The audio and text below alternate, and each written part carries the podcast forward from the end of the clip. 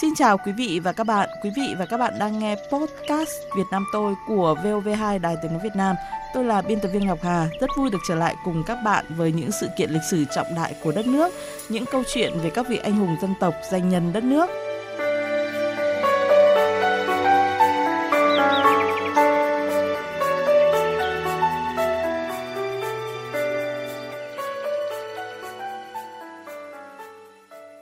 Quý vị, thưa các bạn, nhắc đến vua Lý Thái Tổ không chỉ nhắc đến vị vua lập ra vương triều nhà Lý, mà đây còn là người có những quyết sách trọng đại dựng nên một nền văn minh Đại Việt sau này. Dấu ấn quan trọng nhất phải kể đến chính là việc Lý Công Uẩn rời đô ra thành Đại La. Đây là sự kiện đánh dấu bước phát triển mới trong lịch sử của đất nước. Thành Đại La có vị trí trung tâm của đất nước thời bấy giờ, là đầu mối giao thông thủy bộ thuận tiện. Thành nằm ở phía nam sông Nhị Hà, giữ vai trò như một con hào tự nhiên ngăn chặn sự tiến công từ phương Bắc xuống. Thêm nữa, qua sông Hồng, sông Đuống để có thể tỏa đi khắp hệ thống sông ngòi châu Thổ, lên miền núi rừng phía Bắc, phía Tây Bắc, qua Tạc Khẩu và vùng ven biển vào miền Trung. Thành Đại La lại có núi Tản Viên, Tam Đảo, Án Ngữ, tạo thành thế đất đế vương theo quan điểm phong thủy. Giáo sư tiến sĩ Vũ Minh Giang, Phó Chủ tịch Hội Khoa học Lịch sử Việt Nam cho biết. Từ cái vị trí đặc biệt, nó là cái nơi giao thoa văn hóa, và đặc biệt là nó đã có những cái truyền thống, kinh nghiệm mà qua quá trình tồn tại họ nhận ra rất nhiều cái lợi thế của cái vùng đất này. Nó có thể đi về phía Tây, đến vùng núi, dựa vào sông, đi ra biển, tất cả những cái đó. Nó gọi là mọi đường đều tiện.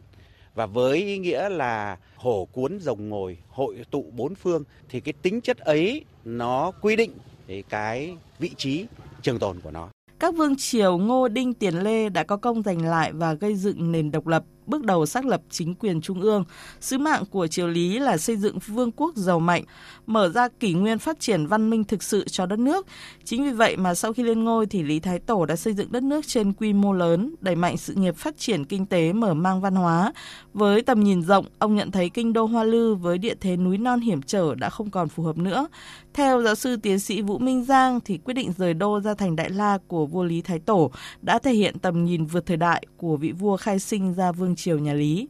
Sau một thời kỳ phát triển thì cái xu thế của đất nước đòi hỏi phải có một cái thủ đô là trung tâm kinh tế, văn hóa, xã hội. Thì với cái sự hạn hẹp của một cái căn cứ quân sự, kinh đô Hoa Lư không đáp ứng được yêu cầu đó. Cho nên là những cái người kế tục nhà Tiền Lê mà khởi là Đức Thái Tổ Lý Công Uẩn đấy thì đã làm cái việc là chọn tìm một cái nơi mà đứng giữa trời đất, và với ý nghĩa đó đấy, nó là lan tỏa đến cả nước, và như chúng ta đã biết đã tạo nên cái văn minh Đại Việt ở các cái thế kỷ sau. Với trọng trách của mình, Lý Thái Tổ đã chọn thành Đại La làm nơi thượng đô kinh sư mãi muôn đời. Dù đã suy tính kỹ, ông vẫn không quyết định một cách độc đoán mà còn hỏi ý kiến quần thần, hỏi ý kiến các bô lão nơi quê hương ông về việc rời đô.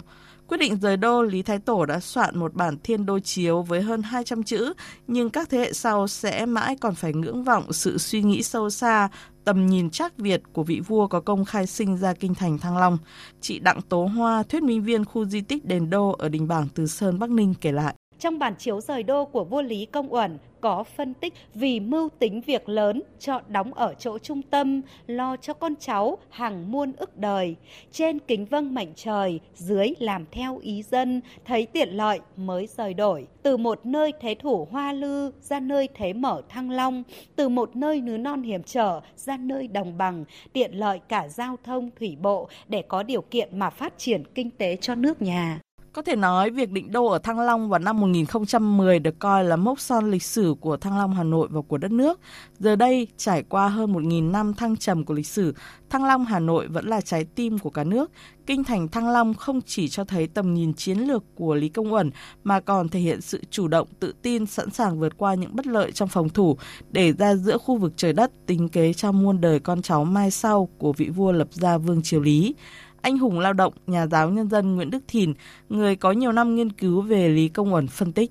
Cái việc thay đổi kinh đô ấy để tạo điều kiện yên lòng dân phát triển và cũng là vấn đề bảo vệ Tổ quốc. Việc Lý Thái Tổ đặt kinh thành tên là Thăng Long thể hiện cái bản lĩnh, cái ý chí, cái khát vọng của dân tộc mà phải nói rằng chỉ có ở một con người có nhãn quan mang tầm nhìn chiến lược vĩ đại với sự phát triển của dân tộc mới có bản lĩnh đặt tên kinh thành là Thăng Long. Thăng Long rồng bay lên thể hiện bản lĩnh của cả dân tộc, của lãnh tụ trước một bước ngoặt lịch sử bao sự thăng trầm. Kinh đô mấy lần đổi tên, mấy lần đổi vị trí, nhưng cái hào khí Thăng Long ấy vẫn được nhân lên trong lòng dân tộc chúng ta, không bao giờ mất đi. Nó chỉ được nhân lên qua 5 tháng của lịch sử. Có thể nói, việc chọn nơi định đô và đặt tên kinh đô là Thăng Long, tạo hùng khí rồng bay lên, đã thể hiện sự đổi mới về tư duy chính trị và kinh tế xã hội của Lý Công Uẩn so với các vị tiền nhân. Cho đến nay thì Thăng Long, Hà Nội vẫn giữ vai trò kinh đô lâu dài nhất trong lịch sử dân tộc. Sự lựa chọn và tiên liệu của Lý Thái Tổ đã thể hiện tầm nhìn vượt thời đại của ông.